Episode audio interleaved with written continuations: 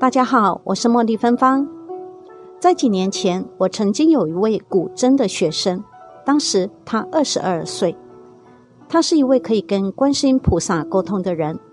当时他跟我说过，阿弥陀佛的道场跟观世音菩萨道场里面感受是不一样的。他说，阿弥陀佛的道场比较多像教室的的的建筑物，因为那边经常需要讲经说法。上课，我当时还跟他开玩笑讲说：“哎呀，那我我我比较不喜欢上课诶。当然，我还是念佛，希望到西方极乐世界去。我和他当时谈话的点点滴滴的几个影片网址连接，我放在这个影片下方的说明栏，大家可以去参考一下。以下是一位驻辽宁本溪的师姐。鼓起勇气写下来的分享。我们全家于二零一零年初开始专修念佛，看了净中恩师的《阿弥陀经》核心讲记后，我们决定发愿往生，就开始念佛。我和丈夫开小面食店，起早干活。我和丈夫早上没有固定的时间念，白天就散念。晚上就坐在床上一起念一个小时。刚开始没有佛堂，后来在二月十九日那一天供了阿弥陀佛。那一天，我和丈夫坐下来要念佛时，女儿就挤到我们俩中间说：“你们俩在干什么呀？”我就告诉她在念佛啊。女儿当时就只有六岁，上幼稚园大班。她说。我也要念，你们怎么不让我也念呢？因为当时刚学佛念佛，就觉得他只是一个小孩子也不懂，可啊，他却主动要念。我还笑他：“你不学你的 A O E，念我的佛干嘛呀？”女儿说：“你们为什么念佛呀？”我说：“我们将来要去西方极乐成佛呀。”你不懂。可女儿说她也要去西方。说我们能去，他也能去，也要去。就这样呢，他就和我们坐下来一起念佛号。今年很快就要过去了。说实在的，我们都年轻，在挣钱这方面还是比较执着。我那一年也才二十八岁，觉得往生还早呢，无常感不强。快过年时，生意忙，照顾孩子很粗心，就把他一个人留在家里。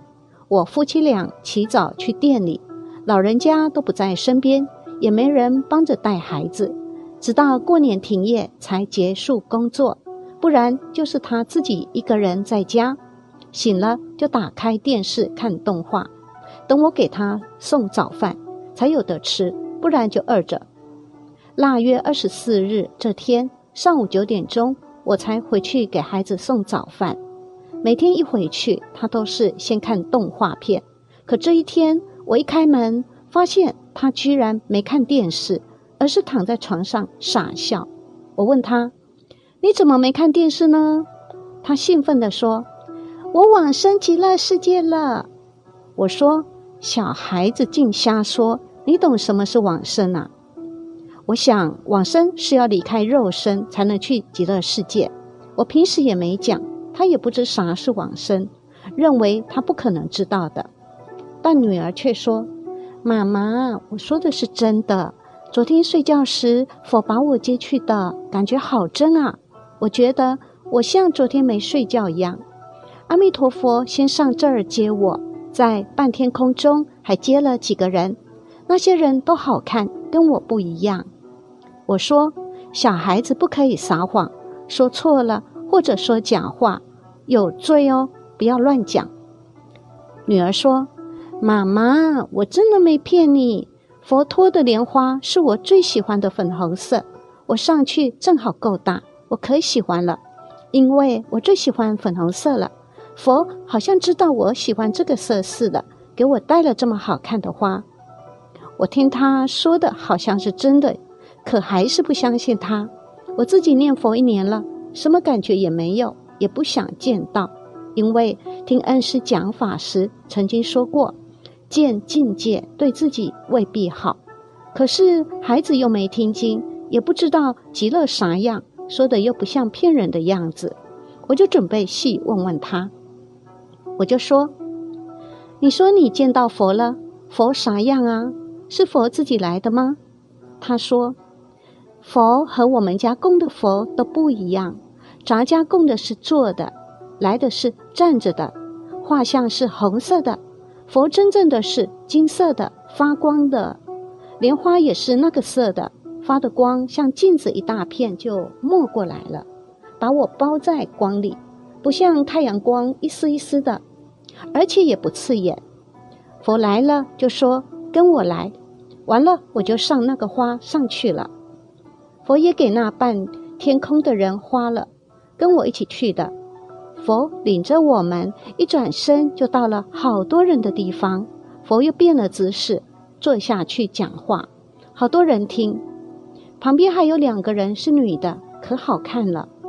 我家没供西方三圣，只供阿弥陀佛是坐像，后面贴了一张接引站像，就是红身的那张。女儿不认得阿弥陀佛，左右两旁的观世音菩萨、大势至菩萨。我问女儿说：“那两个菩萨长啥样啊？”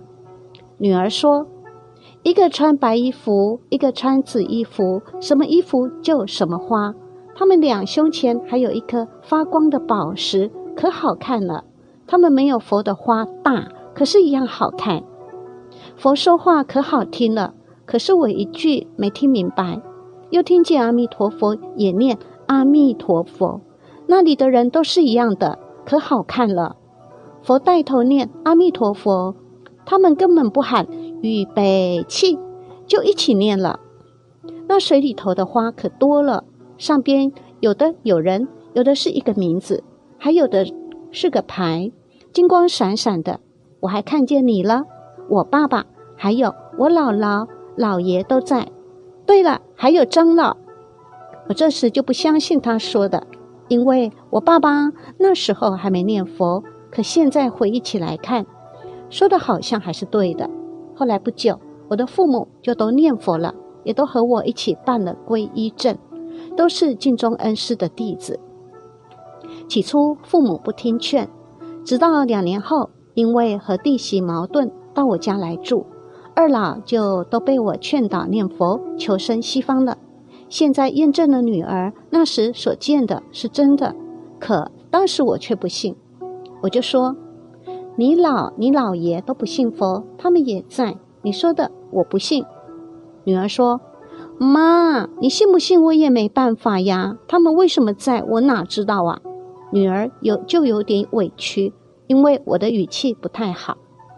后来我女儿对我说：“妈，真不知道怎么才能让你相信。你要进我梦里一起去就好了。”我又对女儿说：“你就再说说你在那都干啥啦？”女儿就继续说：“我在那好开心呐，那里风景可好了。”地上也金光闪闪的，还有宝石。我就转了一圈，到那大树下边，一抬头看见树上有发光的果子，还有香味。我看见大的有脸盆那么大，小的像苹果。我想这个小的就够我吃了。这么一想时，阿弥陀佛就从他那个宝座下来，给我摘了一个果子。当我回头一看，佛还在那坐着讲话呀。可我眼前也有一个佛耶，妈，你说怪不怪？我吃了那个果子，太好吃了。你没给我买过这么好吃的水果，不用拔皮，皮也能吃。吃完，我又上水池边上听音乐，音乐跟水一块在池里动，水可是透明的哦，里边的底是发光的。妈，你带我去公园过，公园的湖底都是黑的，看不见。极乐世界的可不一样哦，我想在那待着，可佛向我摆手，好像不让，我就想起你了。我说：“你是怎么回来的呢？”女儿说：“阿弥陀佛跟我说，你们那个地区的念佛人都能来往生，可是你们那里的人不愿意多念佛，一定要多多念佛哦。”佛的话一说完，我就醒了。我一看天亮了。我特别愿意想这个梦，一想就高兴。女儿还告诉我说，极乐世界吃饭呐，一想就能来一桌子的好吃的。她还带皮吃了一个橘子，说在那不能浪费，橘子皮也好吃。喝水一想就来一个杯子，装着水来到你面前，也看到了县内当时我认识的两个莲友。前面说的张老就是他最熟悉的那位居士，女儿还将他梦到的画下来。他画中画的莲花不是特别大，他说是因为莲花能变化，坐着就大，站起来就变小。佛的莲花一走路就变成一个脚一个，可自由自在了。画上的房子是极乐世界的讲经堂，可大了还放光。他说他也画不好。他说他印象最深的就是他到极乐世界变聪明了。能够认识莲花上所有的名字，不用教，一看就知道。比如说，我师兄真全清的名字，那个真字不好认，他本来不认识，可是到了极乐世界就认识了，跟我说真大大也在极乐，是一朵紫花。我仔细听他讲的细节，确认他没讲假话骗人，因为紫衣大势至菩萨，连我之前都没见过。他描述的挺生动，从这点我相信了他。但那时就说他老和老爷让我怀疑，事已过了两年，一直都没讲出来。因为当时他看到他张老了，我就把这好事告诉了张居士，说他一定能往生，因为我女儿在极乐世界看见了他的名字。结果别的居士一听说，都来问说有没有看见他们的名字啊？还有师兄说：“哎，别讲出来，会误导人家。”所以我也不知道怎么做，该不该说。几年后，我去了心中敬仰的宏愿寺，坐了两天的火车，带着十八位莲友的嘱托到宏愿寺皈依。我见到居士接待处呢，佛德法师时，我们聊天聊到女儿极乐世界所见。当时佛德法师还问我。想不想写出来？可我当时没有敢写，因为觉得宏愿寺这种题材肯定很多。我们只是一个普普通通的念佛人，我又没文化，初中又没念完，怕误导了众生。可这次前不久我看了这期的简报，《净土中简报》第二十八期，看见简报上也有类似的记载，我这才下决心写出来。辽宁本溪佛号居士写于二零一三年一月十日。